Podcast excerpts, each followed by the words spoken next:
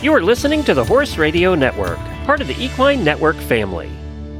This is episode 704 of the Dressage Radio Show, official podcast of the United States Dressage Federation on the Horse Radio Network, brought to you by Kentucky Performance Products. On the show today, we are joined by Ruth Hogan Poulsen, who will tell us what is new for the Dressage Riders Journal in 2023. After that, we have the author of our book club book of the month, Christian Bayer. And then we have a great trainer tip from Anna Merritt.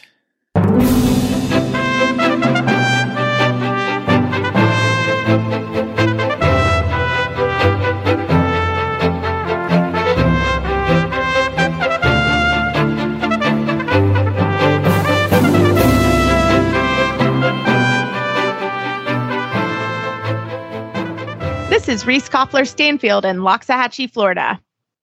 And this is Philip Parks from Rockwood, Ontario, and you're listening to the Dressage Radio Show. Hi, Phil. How are you?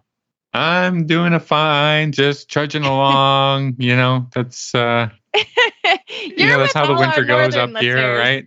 Yeah. Yeah. Uh, you know, but I'm still finding ways to to be creative and uh and of course work hard, you know. So I don't know if I've told you before or, you know, but I will bring it up again that um you know, kind of January and February is when I train the horses, but with no spurs, no whip. So, and uh, you know, so, sometimes no stirrups. So, you know, we're just Love finding things to do and uh, really, you know, working on myself and working on my seat and and lots of lots of good stuff going on. Ah, that's awesome. No, I mean, seriously, at some point you need training time, right? And I think that's important to remember. You can't show all the time, or, uh, you know, I don't believe in it. I don't think you do either, Phil. Like, I feel like the horses will take time off if you give it to them or if you don't, you know? So I'm with you. I, I, typically now train in more in the summer than I do in Florida but I'll tell you this winter I'm mostly training. I'm actually not showing very much. I don't have any horses really that are ready to show for various reasons. Uh, you know, Follow Me is really learning the Grand Prix, the Piaffe and Passage particularly. Uh, and then I have a couple other horses that are just, for whatever reason, sort of not in a showing season, which is kind of nice because I'm really spending money on lessons, which we can do down here because uh, the coaches are here. So I'm really taking advantage of that money for more training, uh, which has been a lot of fun. The last two years, I've shown every weekend. I've been really busy and, and hit showing hard. So that's been a fun season down here too. So I may also be showing a little bit more in the spring and summer up up north. But in a typical year, I'll show here and and train in in, in the summer in Kentucky because it's hot. And um, so yeah, so I I do believe that that they can't show all year round. I don't think that that's good for anybody. So um, yeah, I'm I'm with you. We're we're very very actively training here. Um, it's really this is the height of season. I think we're five weeks in and uh, of of the shows. And yeah, this weekend's a World Cup qualifier, so that's going to be really fun. And yeah, all my all my jumpers. I I think I've mentioned it before, but Phil knows for sure. But I I ride a lot of jumpers and work with a lot of top level show jumpers, uh, Grand Prix horses, and they're all jumping. So I usually see them early in the week. I see them sort of Tuesday or Wednesday, and then they go and jump for the rest of the week. Uh, my event horses that are here, uh, they're going to Ocala this weekend. So we're we'll, we are full steam ahead, uh, which has been fun. So I don't have much more of an update from Florida. There was a wonderful Kira symposium for the Lusitanos this week, uh, actually really close. And I was so bummed I, I wasn't able to go there because of my work commitments. But um, there, lots of stuff going on, which is fun. And we're seeing a lot of people. I get really popular this time of year, Phil. I don't know why. Uh, yeah. So are you well, you were going to give us an update on you know what's uh, what's trailer life? How how's Yeah. the camping going? So I, I think I did mention it on one of the shows earlier in in the winter or in the fall, but um, I actually bought a travel trailer and uh, for my brother. So it was actually a family purchase, and my brother has become the RV assistance man. if I call, he better answer. Uh, especially that first few days when I was hooking it up for the first time, it was kind of a nightmare. But it's all hooked up. And I will be honest, I actually like it. I wasn't sure. I was really nervous if I would like it. So I it's big. It's it's has two rooms and a bathroom and I am literally right outside the barn. So I love that. I actually really rest well here. I think partly I rest well because literally I have my dog and my horses that I'm in charge of are within 200 feet of me so i can you know feel like i can hear what's going on so that's been great uh, and plus i think i'm also just exhausted by the time i go to sleep but yeah my dog really likes it now he was nervous in the beginning but uh, we have a good little routine and we kind of know how we do things now and yeah it's been quite fun i've got I should. I'll post a picture of it. I have a cute little mat. I, um, I Winston has like a a big pen, like kind of a dog kennel outside, so he can has a place to go if he needs it, and cute little chairs and yeah, my, my friends uh, gave me like a tabletop fire pit, so I have that. So I'm pretty set up. I, I'm not gonna lie, I, I kind of like it. I have internet, so I can partly so I can do the show, but um, I mean, I, I I've been you know, if I can get through a Netflix show, I'm thrilled. And so I've been happy as a little little camper. Not gonna lie, I kind of I kind of like camp life. Okay, okay. Well, we're gonna have to keep you know keep keep getting the keep updates uh, every yeah. couple of weeks or so. And yeah, and I have a new uh, uh, repairman. You know, yeah, a yeah. nice repairman that I can call if necessary, which is good. I'm I'm really close to Lion Country Safari, if people know the area. So there's like a big campground there. So I had a problem, and I actually went over there and I asked them. I said, "Oh, do you have name names of reputable people?" So I've been using my resources. So yeah, I like it. It's not bad. I, I'm probably gonna. Um, well, it's going to come back to Kentucky, and I'll probably keep doing the show uh, it's quite nice to do the show from in here because it's just it's quiet and the boys know you know my husband we record around dinner time so my husband's always like trying to make dinner and and uh, that kind of stuff. So i may keep it. I may may kind of keep enjoying nice, it nice so. little uh, uh, office, office. space. Yeah exactly. And when phil comes to visit in kentucky he'll have a place to stay. So yeah i think so far i'm, I'm liking it okay pos- sure. positive reviews from from yes. camper life with reese maybe maybe you'll have yeah. to start a you know a different podcast. I thought about it. I actually yeah to have done a few, but yeah, I just as you guys can imagine, I actually don't have that much free time, so I haven't done anything with the with the blog. So, um, okay. but yeah, I'll keep okay. the updates coming for sure. Cool. Cool. well, we have an awesome show this week, so we're going to get started right after this commercial break from Kentucky Performance Products. No words can describe the depth of the bond between a horse and his person a kiss at the gate just before you turn him out, the soft touch of his muzzle on your hand as he scoops up the treat out of your palm, the warmth of his body under your legs as you saunter bareback across the pasture, the beat of his hooves as you gallop in perfect rhythm cross country, the sensation of flying as you clear the oxer, the sense of peace that comes over you as you walk together down the quiet trail the sound of him contently eating his dinner, the feel of his warm, soft coat under your hand, the feeling you get when it's just you and your horse. It's why we do what we do at Kentucky Performance Products. This feeling is brought to you by Equijoule. Fight back against an energy crisis that can impact condition and performance Equijoule is a high fat, low starch and sugar formula that was developed to safely meet the energy needs of your horse. The horse that matters to you matters to us. Ruth Hogan Poulsen joined us a couple of weeks ago for this interview. Now it's an annual tradition to have FEI rider, trainer, and para Olympic coach Ruth Hogan Poulsen on. Hi, Ruth. Welcome back. Hi. Thanks for having me. Good to hear you. I know. Normally we have you literally the first show of the year, but you and I are in Wellington and, and it's really busy. So we're really happy to have you tonight to discuss. You have the best dressage rider journal that you produce every year and it gets better and better. So let's talk about what are some new goal setting questions and answers that you have in the journal this year.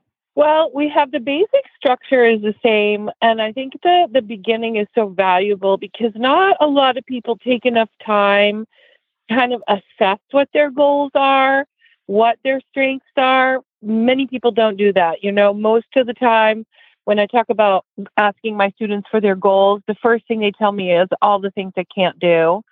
And I say, yeah, but what about this and this and this? I need to know your strengths as well as your weaknesses because we all have them and we all have to use them as good tools. So there's a little bit more focus on really analyzing not only your own strengths, but your horse's strengths and how you can incorporate them into your smaller tasks, a day to day task or a weekly task or a monthly goal to achieve the big stuff that you have on your plate. That's an excellent point. I mean, you know, we're all good at, you know, criticizing ourselves. And uh, you know w- we've got to start from a place of confidence and you know and and building. You know you got to build your you know you got to build yourself before you can start to say okay this is what i can't do or this is how i'm going to get there. You know i think that's that's an excellent focus yeah i feel it with myself and as a dressage rider which most of us are you know we're very picky we're very detail oriented and you lose sight you lose track of actually how much progress you've made when you don't keep track. As one of the really wonderful things about keeping your journals and like you're having a rainy bad day you go back and look what you were doing a year and a half ago it makes your day a lot better well, and I think it too, it really helps with sort of not having negative self talk. I literally said this to three people today, you know, because we're, we have a horse show tomorrow, which is crazy. Uh, you know, we're getting the new tests out. We're we're learning the tests. Uh, well, we've been the last couple weeks, but you know, there was a lot of negative self talk today, and I finally just said, "Stop! Like this is not helpful. Like we have a goal for this horse show tomorrow. Let's see how we do. It is literally the first horse show of the year, and that's." Really important because when you have already have a base of what your strengths are it's easier to yeah. not sort of get wrapped up in this negative self-talk right uh, totally. I, I also have students going to the same show. Probably you are. yes. And and and I, you know, I I set out like two weeks before. What is the goal for this horse show? Because we don't really care about the score right now. I want to see the application of all the new things that you've been working on. And and you know, everybody gets super eager because you've worked so hard to get here and it's expensive and it's time, sweat, and tears and money and and and yet you still have to chip away at the little things that makes the big picture because nobody's going to have their very best test at the first horse show but wouldn't it be nice if you could chink off some of those tasks that we've been working at and then you've achieved a small goal and then the next one you add this or you add more power or you add whatever but you have for me with my students it's relaxation application of new tools and what you do when you make a mistake, because we're all going to make mistakes. And so when you look at maybe the goal of this horse show is to wrap your head around what to do in your in your strength strength spots and what to do in your weak spots. And what happens when your horse looks at the flower? Do you keep riding or do you let the next two movements get down to a five? those are big goals. Those are hard things to do. So one little thing at a time leads to your bigger scores, your more harmonious ride, you're more productive. And, and that's really keeping track of that is why I started the journal in the first place because my students and I really needed a place to have a platform to put this stuff down so you could check off the boxes. Boy, it feels good when that happens, huh? Yeah, for sure. And you know just because i I'm, i have it here with me because of the interview but it's it's also i i've been writing in mine you know because i also am here having lessons and trying to get better. And and so i've been writing in it and it's great because i have it right on my counter. I come in when i'm you know just sitting i try to make myself sit down for five or ten minutes every day and write down sort of what's been going on. But it also has really good reminders like for example learning yeah. your geometry of your school figures. So we right down here in Florida and, and uh, there are other other circuits going on. We're working on showing, and there's a great preparation for competition. But it also has things that if you aren't sort of in the in Florida right now and you're home, it has you know notes. How do you keep notes for a clinic or from a lecture? How do you learn your geometry? And so I think it, it is for both. It's not just for us here. You know, obviously we're in a competition zone, while Philip in Canada, he's in a training zone. So it actually works for both uh, because in the summer when I'm switching to more of a, a, a training mode and he switches to a competition mode, it's it's you can use the book differently.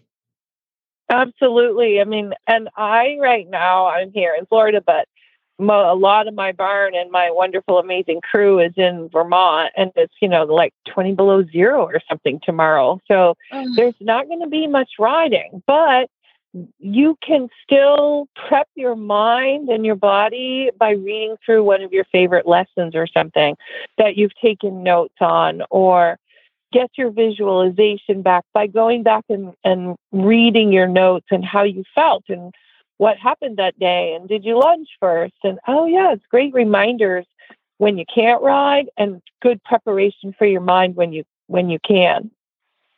Yeah and and also the new tests that have come out. I mean, this is new for everybody, you know, so it's it's a good time now to to look at their figures that are in the book, but it's also a good time to sort of look at that and and know, okay, your tests are going to be different even if you're at the same level, right? Right. So some of them have changed and some of them haven't, but uh, uh, all of them have had some little changes, whether that's wording or a different coefficient, might be the same pattern. But boy, if you don't read through that judge's test, the score sheet itself, and read those directives, you're missing out because the, the score sheet is telling you what that judge is judging you on in the priority in which they are judging you on. And so I find that to be very helpful to read through it and write down my holes. Like I always drift left before I turn right off the center line. Don't do that, Ruth. Right? So like you remind yourself when you're drawing in the book there's lots and lots of space to draw your figures and your tests. Uh, reminders of things that you traditionally do that are good and traditionally do that you're losing a point here and there. Yeah, I mean that, that's a great point for um, you know pe- people up north here. Uh, you know, if you're planning on showing this year, you, you you can start on like figuring out the patterns of each test and and what's new, what's different, and uh, um, you know, just break it down, you know, um, movement by movement, and and kind of write down, okay, today I'm gonna I'm gonna work on the center line halt, and then you know you can do that for for a week, you know, and, and you can get it really good before you ever have to kind of uh, you know trailer out to a horse show and and show show the judge, uh, you know what, exactly. what what you're doing, what what you're learning, yeah. That that center line is the same ten points as a circle or a flying change, you know, so like the small details of focusing on that now, where then you don't even have to think about it, of being straight on the center line, really makes you be able to ride more expression or whatever, you know, more confidently down that center line when you've already practiced it and you know what you're going to do. And and Ruth, you also put it, and I don't know if it was in last year, but you talk a little bit more about Cavaletti's and also there's great um, dimension. Can you talk a little bit about that? Yeah, so I did add a couple more pages of geom- geometrical figures and like the three loop serpentine, which I also have an, a written and an audio explanation on, and I have something exciting to say after that the, all the figures are in there. I did also include last year, but there's more this year and some different of the use of Cavaletti and ground poles for cross training, for suppling, for engagement, for use of the lower back, and how to ride them. So they're tucked in there in the month where they kind of gradually increase in the level of difficulty, the ground pole use, and you know, there's only so much space to write, but most of the ones that are there can be used in walk, trot, and canter. And there's a handy little cheat sheet in there also of how far to space them for the average horse. So that's helpful when you're thinking, well, how close do I put them when they're on the circle? You know, so for example.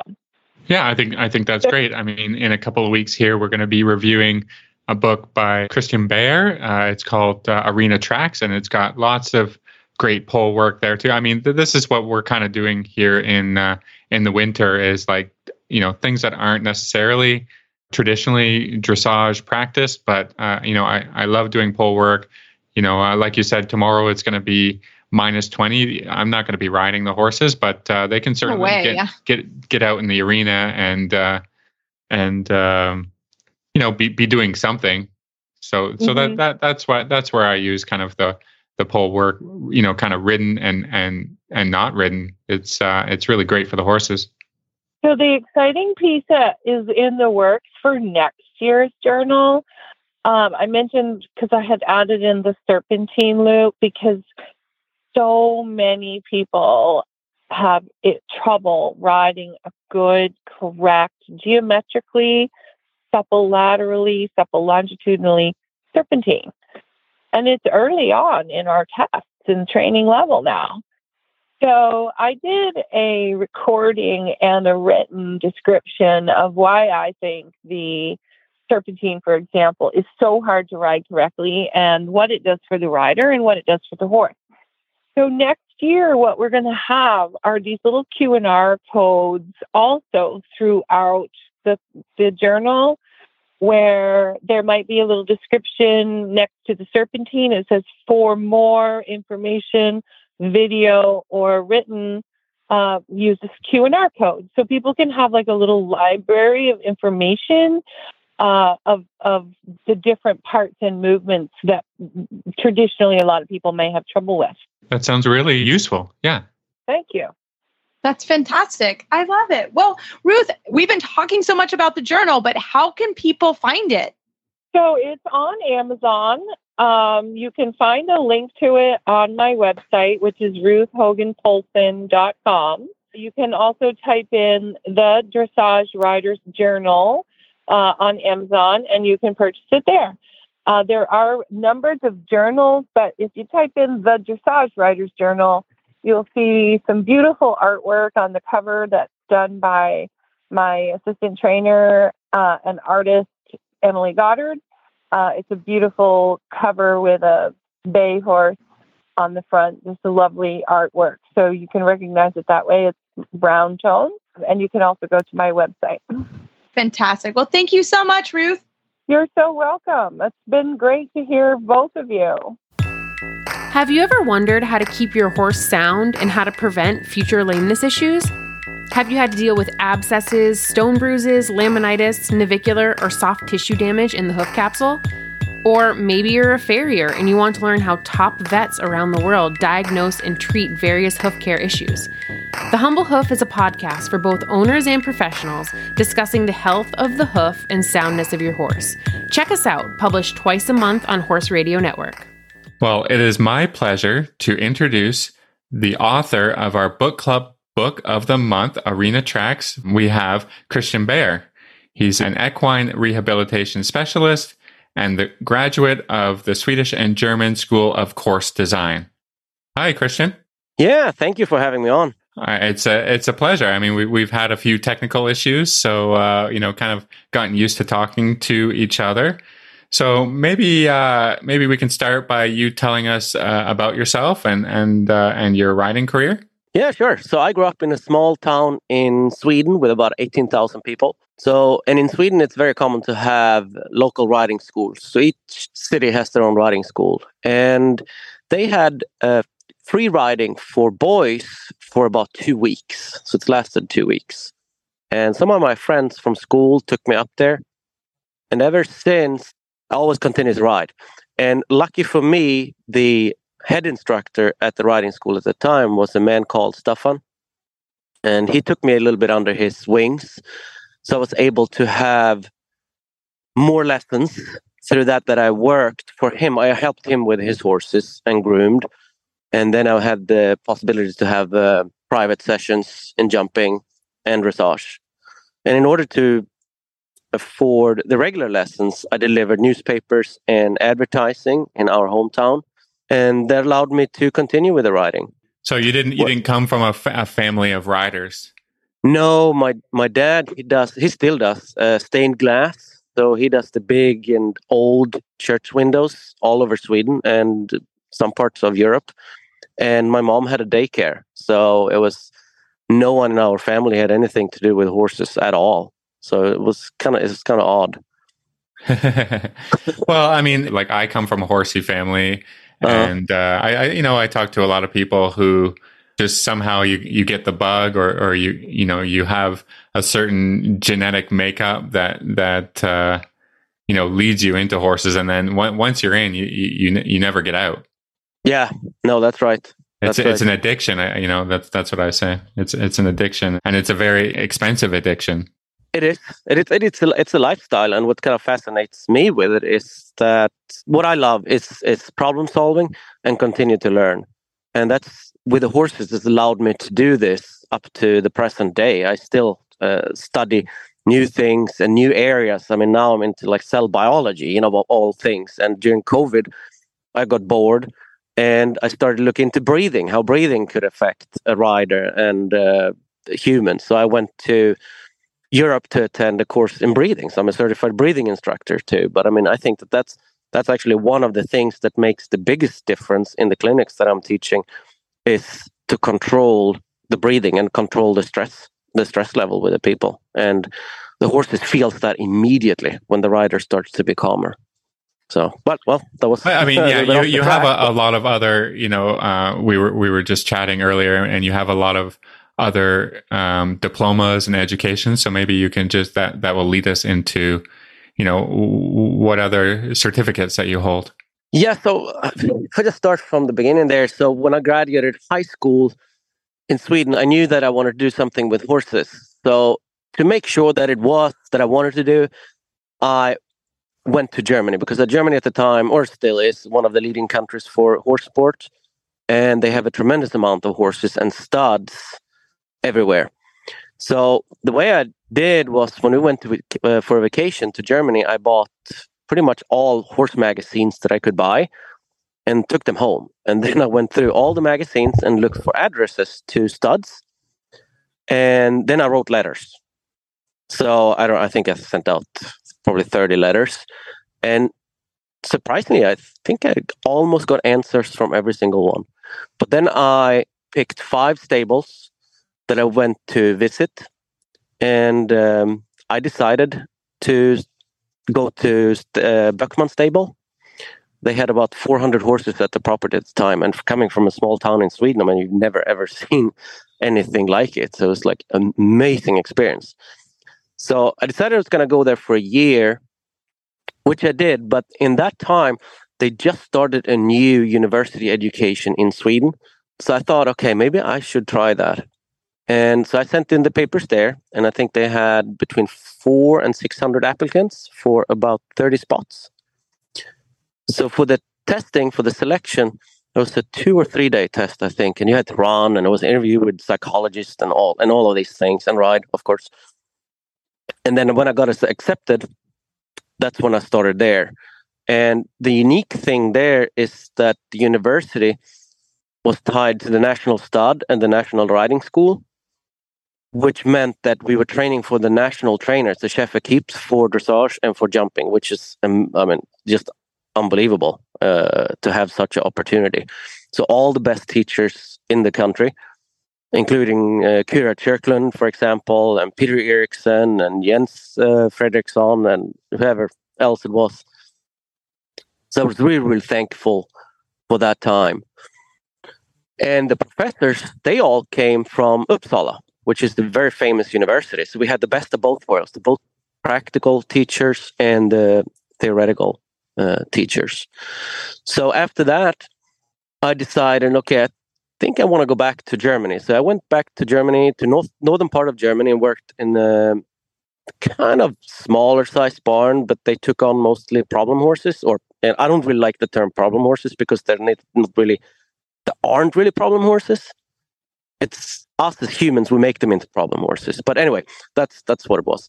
So I worked there for a year, and I thought, okay, I probably want to compete a little bit more. So I looked at the stud or got offered a job at the stud in southern Germany. They had about uh, 100 horses at the time. Beautiful area, close to Switzerland and Lake Constance. So I went down there and, uh, you know, you had about 16, 18 horses on my list and uh, competition every weekend.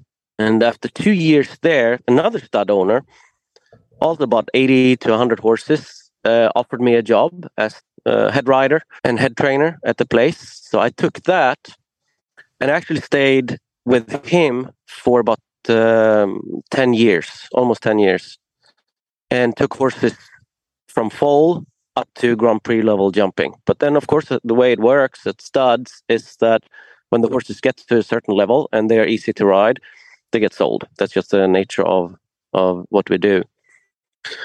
But then, tragically, he the owner got sick and he passed away. And then uh, family took over the stud, and they didn't really have the same philosophy.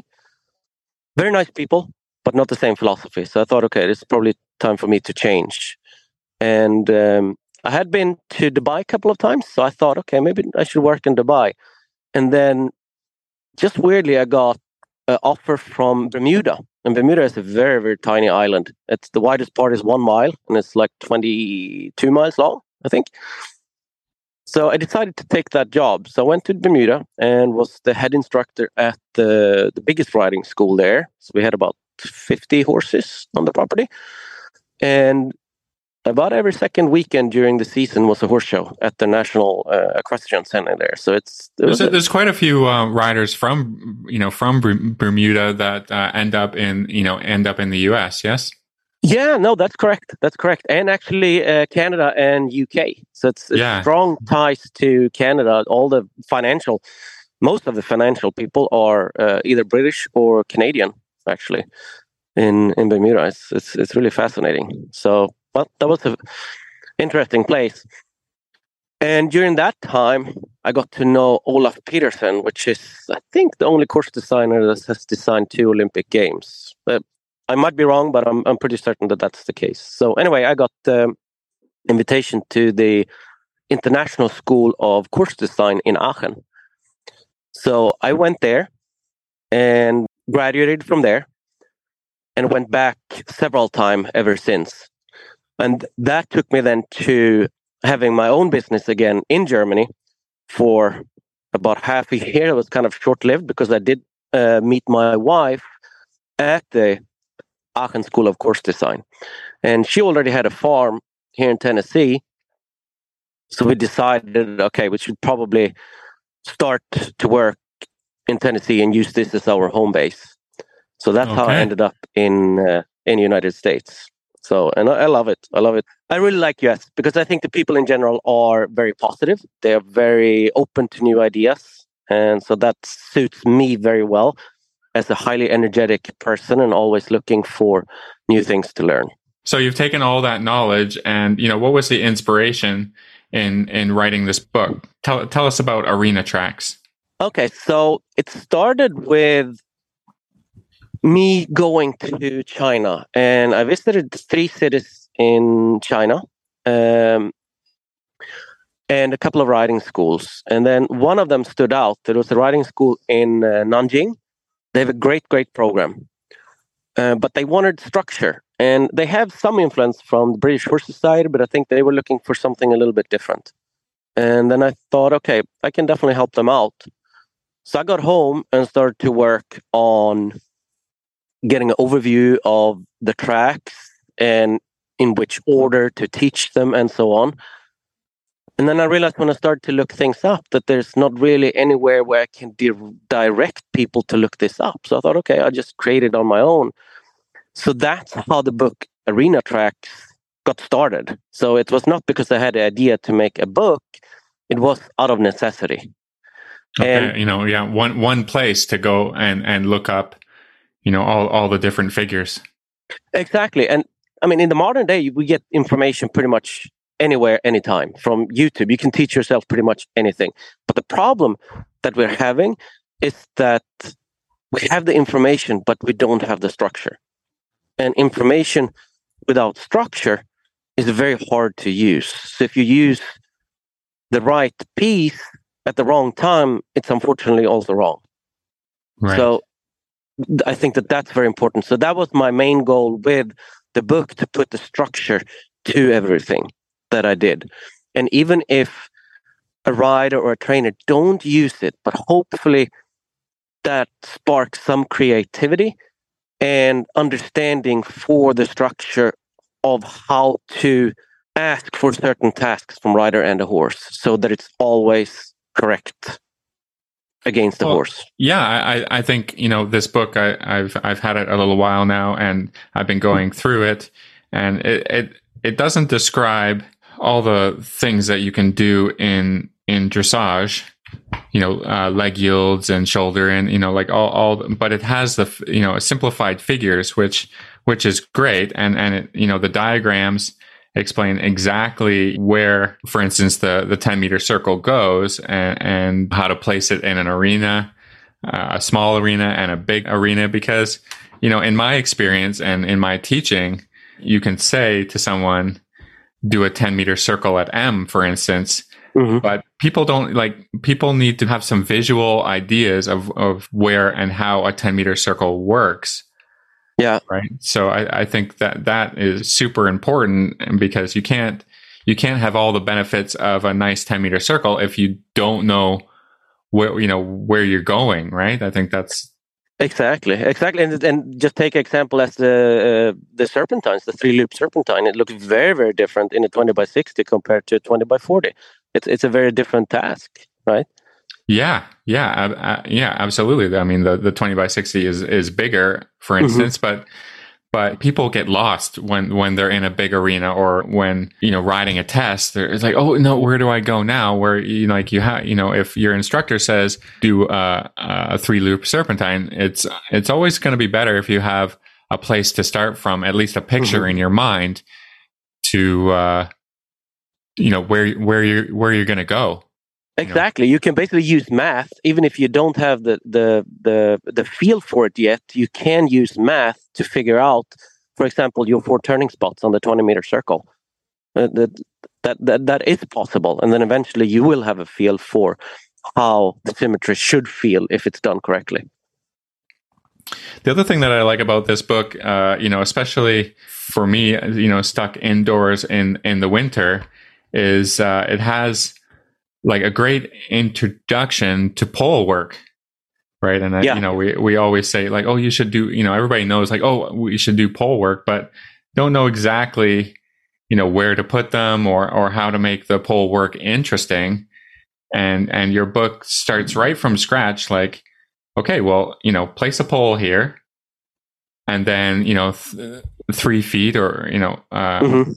if you're doing trot poles, Yep. you're going to place another pole. You know, like it's just the diagrams uh, are amazing and clear, and uh, and you can figure out, you know, how to do all this. You know, poles on a diagonal, and then it has some exercises in in creating big strides, short strides, and and you can uh, you can structure your rides even if you don't know how to set the horse up in good balance you, you will by by you know you ride a few days you know these pole work and and, Mhm. and you can do it and the horse the horse can do it Yeah.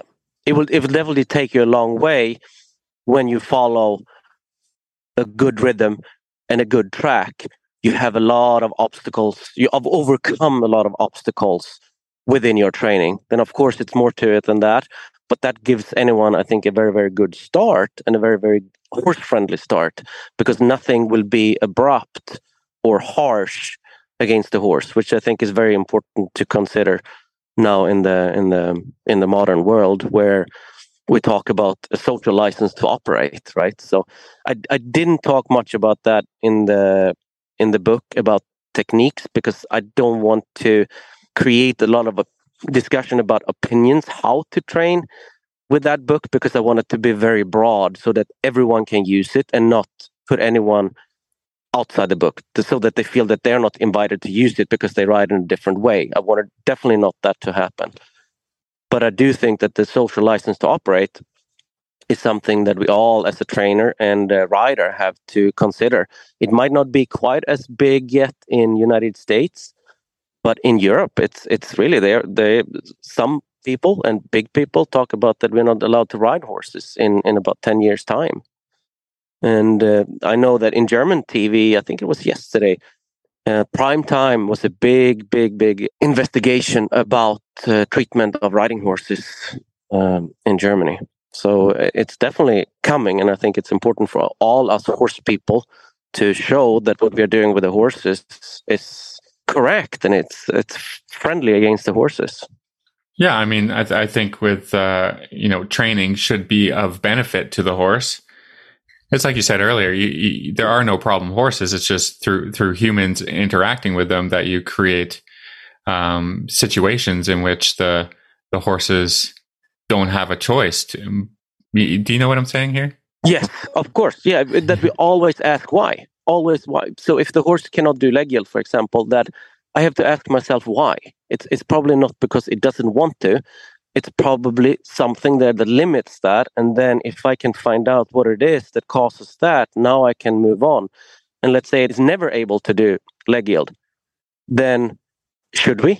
Th- that is the question that we have to ask ourselves. And I think when, for example, money gets involved, it it gets very difficult because let's say you go out and you buy a jumping horse for the 150s or a Grand Prix dressage horse for two hundred thousand dollars, hundred fifty thousand dollars, and now the horse can do it, but it doesn't really want to do it. Then should we do it? Th- that is, that is a very very difficult question, and it's uh, because it's a lot invested in it. So I think it's um, yeah, it's just something to think about. I just want to open that that way of thinking a little bit.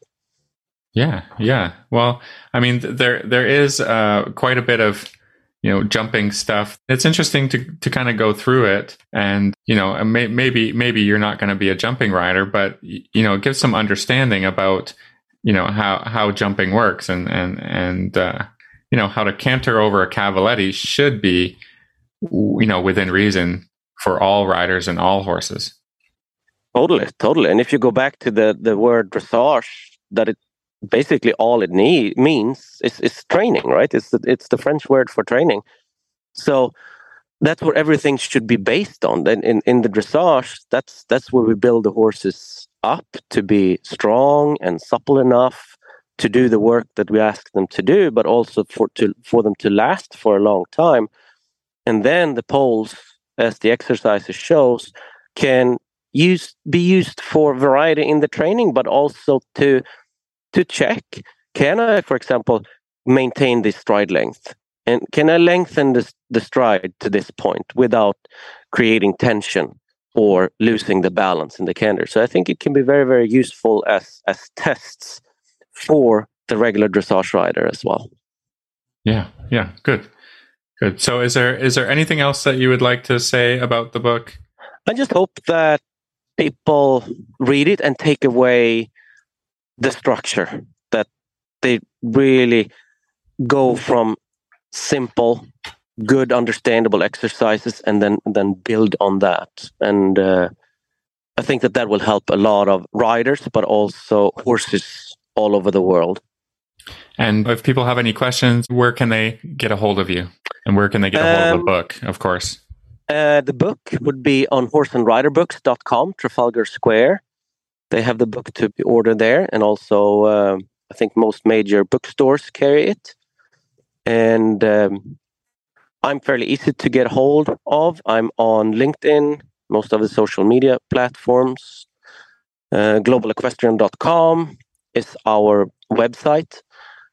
And uh, my private email is, is very easy. It's c.bayer75 at gmail.com. Awesome. Thank you for doing this interview. Yeah, of course. So I'm glad to be on. Yeah, and thank you for writing the book because I think it can help a lot of people. Yeah, I think so too.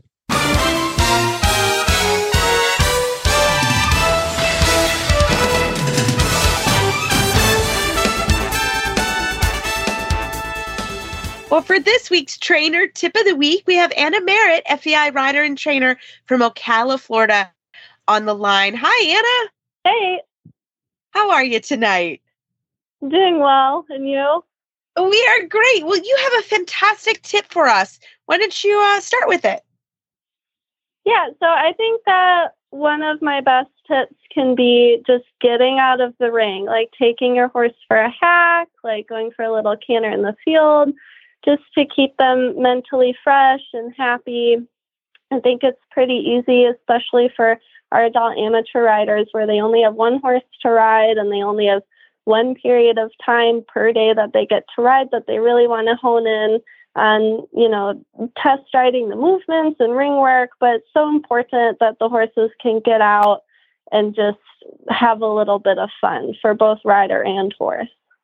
No, I love this because it is true. Like it's hard to not want to get on and focus on on a test, right? Or focus Right. on something very specific that you want to do. But you have to Mhm. remember it's your horse is also part of the equation, right? And Right. we want to vary their day, their work and their day. It's hard to go to work in the same spot and do the exact same thing every day at the same time.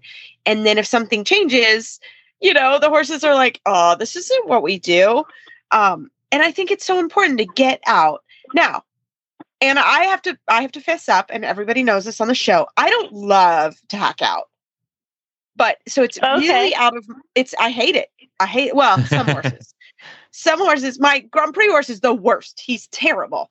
But I do Okay. have to force myself out of the ring because I agree with you. I think it's really important. So, do you have some tips for people where I mean, I don't love it and like down here there's alligators and there's uh just things and it freaks me out. So, do you have some tips for people that that uh don't necessarily like to go out and hack? Like what are some things that you ha- do with a student if if they're like me and they don't love it? So, what are some things cuz I think some people get stuck in the ring cuz it's scary to venture out of the ring sometimes. Do you have any thoughts? Hmm Yeah, so if it's not an option for you to like ride out and go for a hack, like you don't have the facilities for it, or you're just not willing to, like it makes you uncomfortable. I mean, a you can have your trainer hack your horse out. You know, There if you it's go. that Yeah, you're agreed. uncomfortable. No, I was gonna say, Yeah, or, or- somebody or that's really comfortable. Anybody. Yeah. Yeah. Yeah. right. Somebody that would enjoy to do that. Um, and then for yourself, like for you and your relationship to your horse, you can mix things up in the ring as well. You know, just with simple cavaletti work. It's so easy just to put a few poles down, um, and and just do stuff like that. Mix it up a bit. Well, I I think love you it. can also, yeah, you don't have to be riding if you're, I mean, if you're not super adventurous, you can certainly take the horse for a walk. I mean, that's, you know, the same, achieve the same thing. And then, and then they get a little bit more used to not being in the ring and, and, you know, they've got a lot of stuff to look at. So, but I mean, if you do it once a week for four weeks or five weeks, that, that, you know, that build your confidence, build your horse's confidence. And then maybe the next time you go out you're like oh you know like i think i'm ready. And then you and then you hop on and you and you go for a nice hack. That's that's a way to build towards uh, you know a separate goal. Yeah, that's a really good point. Just taking baby steps, you know, even if it's just hand grazing your horse around, and then you can see how your horse is handling the environment outside of the ring. You can see that, you know, they're quiet, they're not going to do anything, and there's nothing to be worried about. Or maybe they're not quiet and they're spooky outside the ring. Then you can spend that time on the, on the ground building their confidence, and then eventually, hopefully, they're confident enough for you to also confidently hack them out. Yeah, this is what I do. I mean, I don't like to take young horses out for the first time. It's not something, it's never been a strength of mine, but I am very blessed to have great assistants who are really confident at it and great event riders in my Mhm. life. And man, once they go out a few times and they're confident, then I'm confident and I'm happy to do Right. it. So I think that's really important to know that like it's okay if that's not a strength, but it is something your horses do need to do and it's so good for them Mhm. and um, I think it's a really, really good thing to remember. And I think, especially, I mean, Phil, you know, obviously we're in Florida right now, so we can get out and do. I mean, any other s- suggestions that you have for people that are stuck in indoors? I mean, right now you guys are stuck. It's winter, so any any thoughts? I mean, yeah, I I mean, mean, the, the, any the, thoughts? the pole, yeah, the pole exercise one um, is is great. Uh, you know, either you know, kind of lunging or, you know, I've said before on the show that that uh, we integrate. You know, over the winter we integ- integrate poles and you know and stuff like that uh, into our routines. So we're just doing something different. Yeah. Yeah. exactly. You have to work with your environment, and if you're stuck in one ring, then you have to get a little creative. Sometimes, I I have some clients that enjoy doing like Liberty groundwork in the round pen with their horse. That's fun for them. They get to bond, you know, and it's just something different for the horse to think about as well. yeah, I love it. Well, Anna, great tip. How can our listeners find you online to find more? I'm on Facebook. That's just my name, A N N A, last name Merritt, M E R R I T T. And I'm also on Instagram. My handle is Anna T Merritt, spelled the same way. Fantastic. Thank you, Anna. Great. Thank you guys so much. Well, as always, keep those emails and Facebook shoutouts coming. We love them and we love giving trainer tips for you guys. It makes our day. As always, you can find our show notes and links to today's guests on our website, dressageradio.com. Like us on Facebook, just search Dressage Radio Show. Follow us on Twitter at Horse Radio. My website is maplecrestfarmky.com and my email is reese at horseradionetwork.com. I think the best place to find me is on Facebook, or my email is philip at horseradionetwork.com. I'd like to thank our sponsors this week for allowing us to put on a good show. That's Kentucky Performance Products. If you'd like to support our show and the Horse Radio Network, you can do that through the auditor program found at horseradionetwork.com. Everybody, keep your heels down and your shoulders back, and we will talk to you next week.